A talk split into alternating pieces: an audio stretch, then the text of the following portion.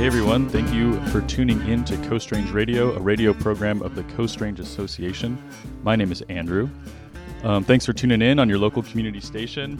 We really appreciate those uh, local stations and their support of the radio program. Um, if you're listening on the podcast, uh, check and see what your uh, your station is in your your town. There's some great other programming and they provide a valuable resource. I want to hear from you and hear what you think of the show. Uh, folks should uh, send us an email at andrew at coastrange.org and let, let us know what you like and what you're thinking about uh, the different guests, the, the things we're talking about on the show. So I'm really excited today. This is an interesting and unique program. Um, we're uh, doing a two part series focusing on land ownership, rural landscapes, and the Green New Deal. And today we have um, a really unique guest uh, for Coast Range Radio. He is an assistant professor at George Mason University in Fairfax County, Virginia, who focuses on environmental justice, food and agriculture, sustainability, conservation science, and policy. He's a human geographer whose work focuses on environmental injustice, particularly issues surrounding food, agriculture, and land use. His current research examines the environmental justice in- implications of conservation easements, an increasingly common form of publicly sub- subsidized private land conservation. He is also developing a long term project on land ownership in the Shenandoah Valley of Virginia. Welcome, Levi Van Sant. Hey, thanks for having me. Hey, yeah, we it's awesome that you're taking the time to talk with us here on Coast Range Radio. I reached out to you. Um, a little while ago your um, your work and uh, we found out about your work through a, an article you wrote in Dissent titled "Land Reform in the Green New Deal." And uh, you know that piece was uh, very informative to some of the work that the Coast Range Association has done um, regarding uh, industrial forests, Wall Street ownership, and uh, land reform in Western Oregon. And uh, that recently released proposal um, really, you know, drew a, a, lot from this article you wrote in Dissent. So I just, you know, I sent you an email. I said, hey, we really appreciated this work. It's some of the only uh, writing uh, that's uh, available um, on this subject, and it, and it was uh, very informative. We learned a whole lot. So I really appreciate you taking the time to uh, come and kind of dive a little deeper into this subject matter um, land ownership, land reform, these types of things um, rural uh, ag and uh, issues. And so, yeah, thank you so much for being here on Coast Range Radio. Thanks. Yeah, it's uh, I'm glad to hear that y'all found that article useful. You know, a lot of times you write things and they, uh, you know, you never hear anything about them. so it's great right. to hear that y'all, that y'all found that useful and um, reaching a broader audience. You know, a lot of times as academics, we uh, are in our sort of small small circles. So it's good to good to break out of that. So thanks for reaching out to me. Yeah, did you get some uh, responses to that dissent article? Or did you get? I did. Yeah, it's one of the things that I've written that had a, a broader circulation, you know, than some of the more traditional academic things that have a, a narrower uh, reach, smaller reach. This one, uh, you know, and that was one of the reasons I was excited about it because dissent does have a, a broader audience. So but it does seem like it resonated with uh, a fair amount of folks, and um, I was glad to hear that, and look forward to you know keeping these conversations going. Great. Well, uh, to kind of just jump right in to to learning a little bit about your research in this work, um, you know, what originally got you interested in researching and writing on land ownership and environmental justice issues, and uh, yeah, what's what were some of those personal experiences that maybe inspired this this uh, work? Yeah, that's a good question. I mean, there's so many um, so many things that led me to where I am, um, but I do, you know, remember from a young age. I grew up in you know, on a dirt road in rural Georgia. So I, you know, remember from a young age wanting to understand change in the countryside. Um, it was, it seemed like a, a kind of dynamic time. I think that's probably the case for everybody of every generation. Yeah. But I mean, I remember, you know, as a kid, when we would drive into town, we passed a, a bunch of peach fields on the way into town.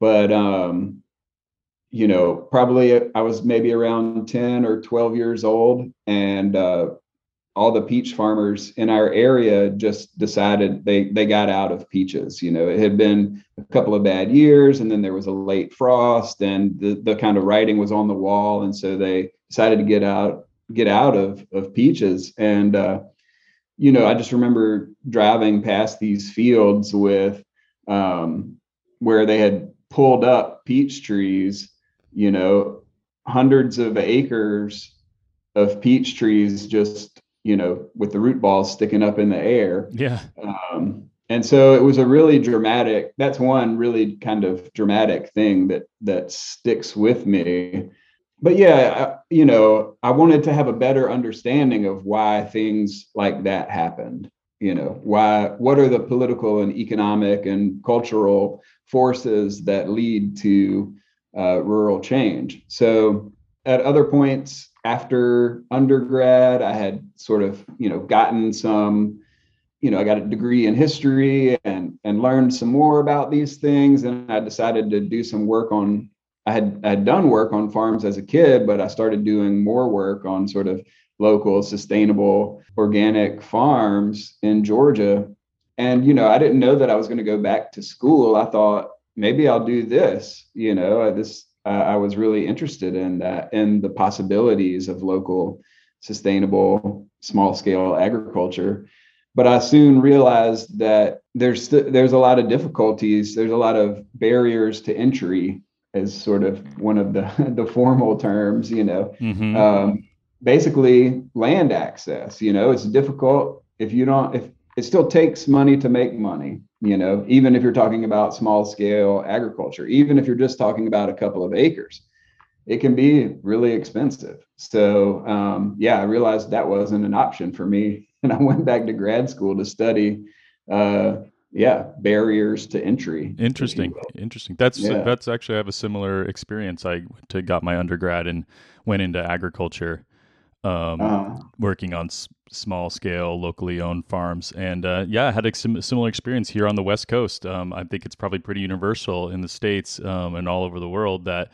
that barrier to land ownership or barrier that uh, you know having that initial uh, investment capital to compete with uh, these large in agricultural uh, entities, these big investment firms, these large companies that have you know drive prices down, uh, create you know huge try to make the most efficient you know agriculture possible lowering wages contracting mechanization all these things make it really hard to compete as a, a small uh, local um, you know sustainable agriculture operation.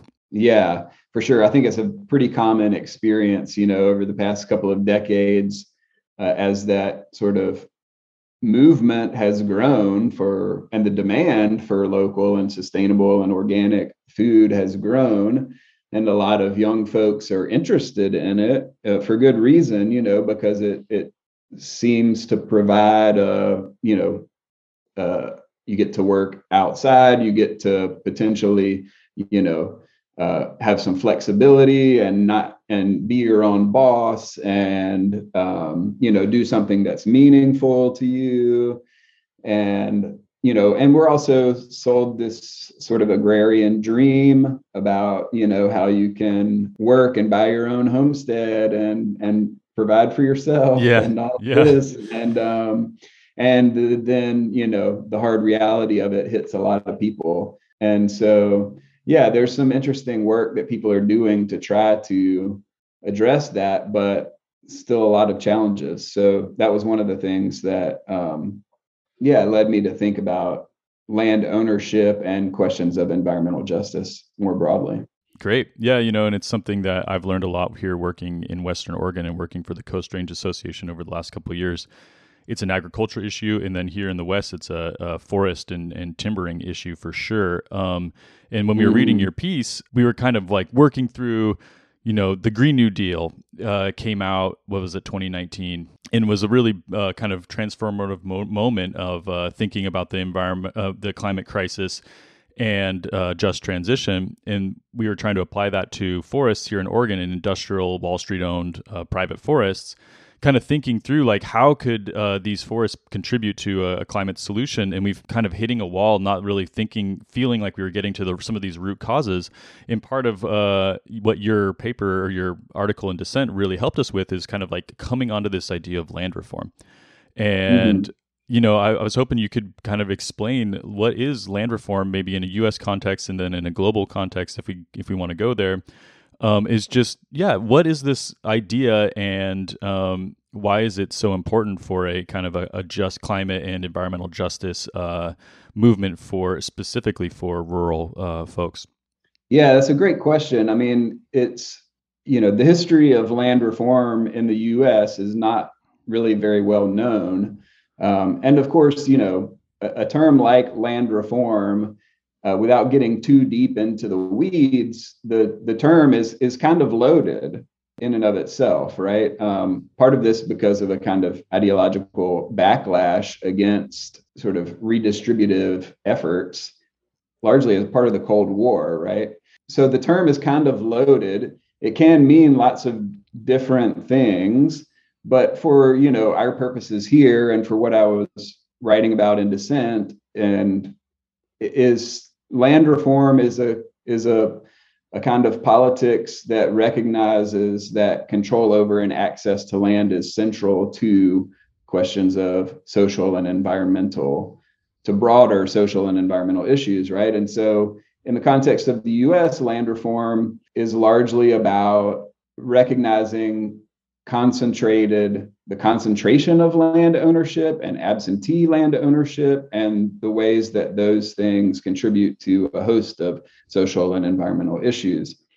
Um, I mean, I think it's also important to point out from the beginning that there are lots of people who have been struggling for control over land in the Americas for a long time, most notably, right, the history of indigenous struggles for land um, since colonialism began, right? So yeah, definitely. Um, so it's important when we you know think about this to to recognize that while they you know indigenous peoples would actually oftentimes distinguish what they're doing from quote unquote land reform um, because it's a it's a different kind of politics but uh, again just important to highlight the kind of long-standing struggles for ownership and access and control of land. So, it, what we're talking about um, when we talk about land reform and what I wrote about in this article, then is um, this history that's not really that well known about a relatively recent land reform, national land reform movement in the 1970s, which is called the, the National Coalition for Land Reform. And um, I thought it was a really interesting example because, again, partly because of ideological reasons, people don't, you know, Americans don't often recognize that something like this is has existed. You know, we tend to think of land reform as something that happens in the distant past or in you know the far away present right somewhere like south america or south asia or or Africa, the global south. But that's not really the case. There actually have been land reform movements in the US recently, um, and, and not sort of and, in a kind of coordinated national way, right? So that's that was one of the really interesting things that sparked me to look into this more. And as I did, I realized, wow, there's a lot of important things here um, that are still useful today. So yeah, that was that blew me away when we were reading your article and like learned about this in the what was it the 70s like you said it was there was a whole uh, con- conference on land reform this big mu- movement. It was trying to bring together you know conservation folks rural ag folks. It was it was very it seemed very comprehensive. And one of those things is like what happened? Why what why don't we know about this today? Why isn't it as broadly talked about? And uh, you know what it was yeah it seems like for conservation environmental justice these types of things like this history would be really important to learn about and to know about. And it was uh, studying it for years and just finding it through your dissent article i was like wow okay. Hmm. Yeah it's really bizarre. You know i was shocked to find it too um, because again yeah I, I did a master's in history where i read about U.S. agricultural history, you know, for for yeah. a couple of years, and I'd never heard of this, you yeah. know. Um, so yeah, I mean, there are a couple of reasons why I think. One is that um, it didn't have a whole lot of impact. You know, they didn't achieve a lot of the policy goals that they had in mind. So um, that is one of the reasons why it's not as well known. Um, although, again, it was a pretty sustained effort. Um, you know, it lasted for a couple of years. They had a couple of, you know, they had series of publications and conferences and organizing efforts. So it wasn't just a total flash in the pan. Yeah. Um, so there's still the question of, of why it's not more well known. And again, I think a large part of that is ideological, right? Um, it, that it it's um, it seems to be out of place, right? People assume that it is, you know, that that there's no such thing as a national land reform movement in the U.S., and so nobody has really looked into it. So um, so yeah, it was uh, you know that was one of the main goals of the of the paper, and is just to point out that this has existed, and um, in in a kind of national organized form, and um, hey, we should think more about this and uh, and its relevance today. Yeah, yeah, and so within once again back to the dissent article, you chose to discuss land reform and its connections to the Green New Deal, which I found to be uh, super informative and helpful. Why did you choose? What's the what's the thinking there of why is it so important to think about land reform in a climate crisis um, uh, action and environmental justice? What's the what's the connections in the value of land ownership, land reform in a climate crisis context in a just transition uh, narrative that is put forward by the Green New Deal?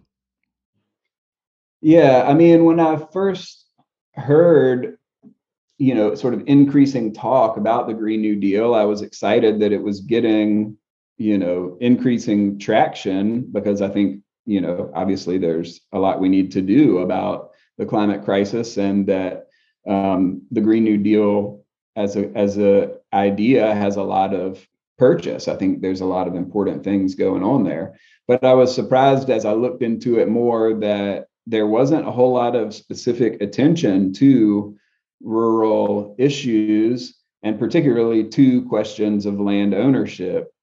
And like I said, I, I, had done a master's in history and was pretty familiar with the original New Deal of the 1930s.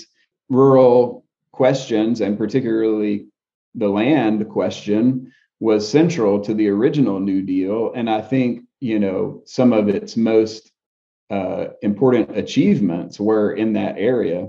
And also, a part of its political success can be contributed to the fact that it did confront rural issues. So I think there's both an ecological and a political argument for including rural issues and the question of land ownership in particular in the Green New Deal, just as there was in the original New Deal. I mean, first of all, the political point is that we have to overcome the sort of urban rural divide, right? Um, this is one of the main limits of the left and particularly of the Democratic Party, um, in my opinion, is that, you know, they have in large part become a urban centric party. Um, and so you have huge swaths of the country that are uh, that feel like their voice is not being heard. So and you know for good reason. So the the political argument is that in order to address climate change we have to bring together these urban and rural concerns and these urban and rural constituencies. And the ecological argument is that, well, you can't address without dealing with land ownership. If we're going to do the kinds of things that um, are necessary to, to create a renewable energy economy, they're going to necessarily involve uh, changing who has ownership and control and access to land I mean, the most obvious example of this is the fact that fossil fuel industry has, you know, gets sort of massive giveaways from public and indigenous lands in terms of fossil fuel extraction. and that has to change to create a renewable energy economy. There has to be all kinds of infrastructure change as well. Um, so, you know, there are very real political and ecological reasons that we have to think about this. When you're, you know, working, teaching, and talking about um, land ownership, um, land reform, you know, specifically talking about large institutional owners and safe uh, agriculture or other systems, Wall Street investment in land. What is some of what are some of the challenges you have in you know, communicating this, working on these issues, and um, and uh, yeah, uh, educating folks on them? Personally, my experience, I, I can talk about a couple of things. One is one of the challenges is just with the research itself. Um, is the fact that property records are supposed to be public. Property tax records, for instance, are supposed to be public records, but they are incredibly difficult to access and make use of. I think um, your, your organization has has also done some important work on this. You know, if you want to know who owns um, the vast amount of timber in your county, it's really hard to figure that out. Um, even though there's supposed to be public records that do this. If you want to know how much um, how much land does the coal company own in eastern Kentucky, it's really hard to figure that out. Um, and if you want to figure out how much taxes they're paying, it's even harder. so, yeah. and, and these are things that, again, are necessary for the most basic kind of democratic process, right? Um, land ownership creates a lot of power and a lot of political influence. And, um, you know, according to our democratic system, there should also be responsibilities for those with political influence and, and um, vast resources. And so, understanding land ownership and taxation and these kinds of things um, is just incredibly murky. Um, in effect, it's it's kind of privatized. And you know, one of the one of the things that's really frustrating about this is I'm doing some research here in Virginia now, looking at land ownership rates, and I, I try to get the supposedly public information from the county officials and they they the officials themselves are trying to be helpful but the data that they can provide is not is not very useful. It's very difficult to use for a, a, a host of reasons. Um, it's yeah. incomplete it's this or that.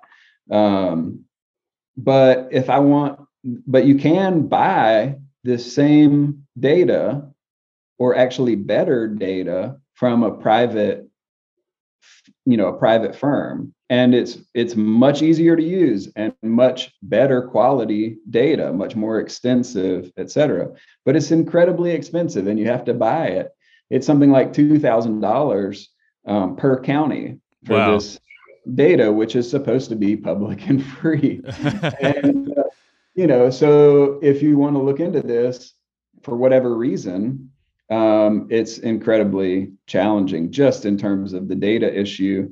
So those that can get the best data are able to do the best analysis, and that's usually those with the most money, right? Like the real estate speculators and the investment firms, et cetera. So yeah.